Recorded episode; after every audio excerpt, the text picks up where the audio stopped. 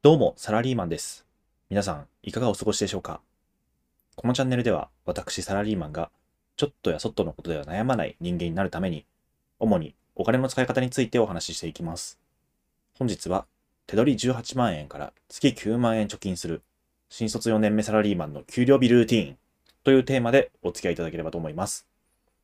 貯金を始めて1年間、試行錯誤し続けたルーティンです。実際に給料日にしている3つのことをお話しします。これまで何度も貯金に挫折した浪費家である私が、年間100万円貯められるようになった秘訣が詰まっています。これから貯金を始める方の参考になれば嬉しいです。僕は昨年から本格的に貯金を始めたんですが、貯金に必要なことは適切にお金を使うことだと考えました。サラリーマンが手元に残るお金を増やすには、支出のコントロールが必須です。収入の大半を占めるお給料は会社が決めるものですから、自分の努力では大きく変えられない人がほとんどです。なので、出ていくお金をできるだけ減らすことによって、手元に残るお金をできるだけ増やす。これがセオリーです。でも、ついつい使いすぎてしまいませんか？この原因は、自分がいくら使っていいのか分かっていないことです。そこで、僕が使いすぎを防ぐために、給料日にとっている行動を3つご紹介します。それでは早速行きましょう。僕のルーティンは、実は給料日前日から始まっています。給料日前日に、口座の残高と借金の残高を記録します。借金とは、これから支払う予定の金額のことで、主にクレジットカードの引き落とし予定額があります。口座の残高については、お給料が振り込まれる口座の他に、貯金用の口座や証券口座といった、自分が持っている口座すべての残高を記録するようにしています。特に浪費家にとって怖いのは、クレジットカードの引き落とし日に、あれ？今月こんな使ってたんだってなることじゃないですか。そこで少なくとも月の終わりには、これから支払うべきお金がいくらか記録しています。常に払う予定のお金を把握できていると、口座に残っているお金を使いすぎちゃうなんてことも起きにくくなります。預金、借金の記録については、関連エピソードで詳しく紹介しているので、ぜひチェックしてみてください。次に、お給料をどう使ってどう貯金するか、予算を整理するための封筒を作ります。まずは家計簿をもとに自分のお金の使い方を理解した上で、実現可能な予算を作ることが必要です。特に家賃などの固定費や貯金したい金額は、先に決めてお給料から取っておけるようにします。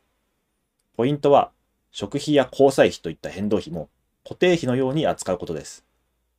家計簿をある程度続けると、だいたい食費はこんなもんだなとか、遊び代はこれくらいに抑えないとなとか、なんとなく傾向と対策が見えてきます。そこで変動費もあらかじめ予算を決めて先に取っておけるようにします。月の予算の作り方は関連エピソードで詳しく紹介しているので、先にこちらをチェックしてみてください。最後に、お給料を引き出して封筒に分けていきます。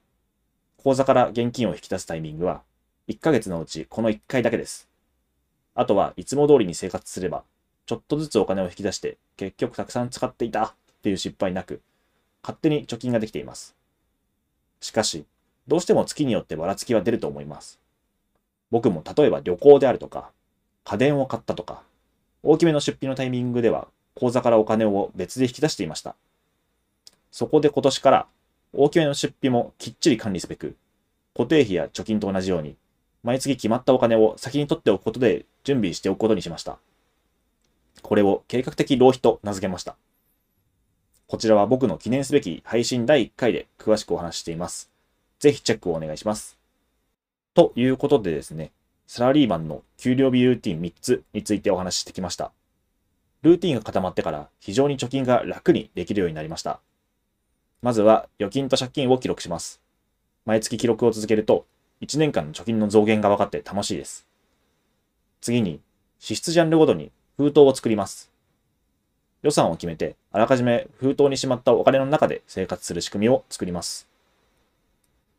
そして最後にお金を引き出して封筒にしまいます。お金を口座から引き出すのは給料日だけ。大型出費にも計画的に備えます。各ステップに関連エピソードがございますので、ぜひ一緒にチェックしてみてください。放送の書き起こしとスライドをノートに掲載しています。ぜひ概要欄のリンクからご覧になってみてください。コメントも楽しみにしています。ここまで聞いてくださった優しい皆さん、ぜひ感想を伺えればと思います。それではまた、ありがとうございました。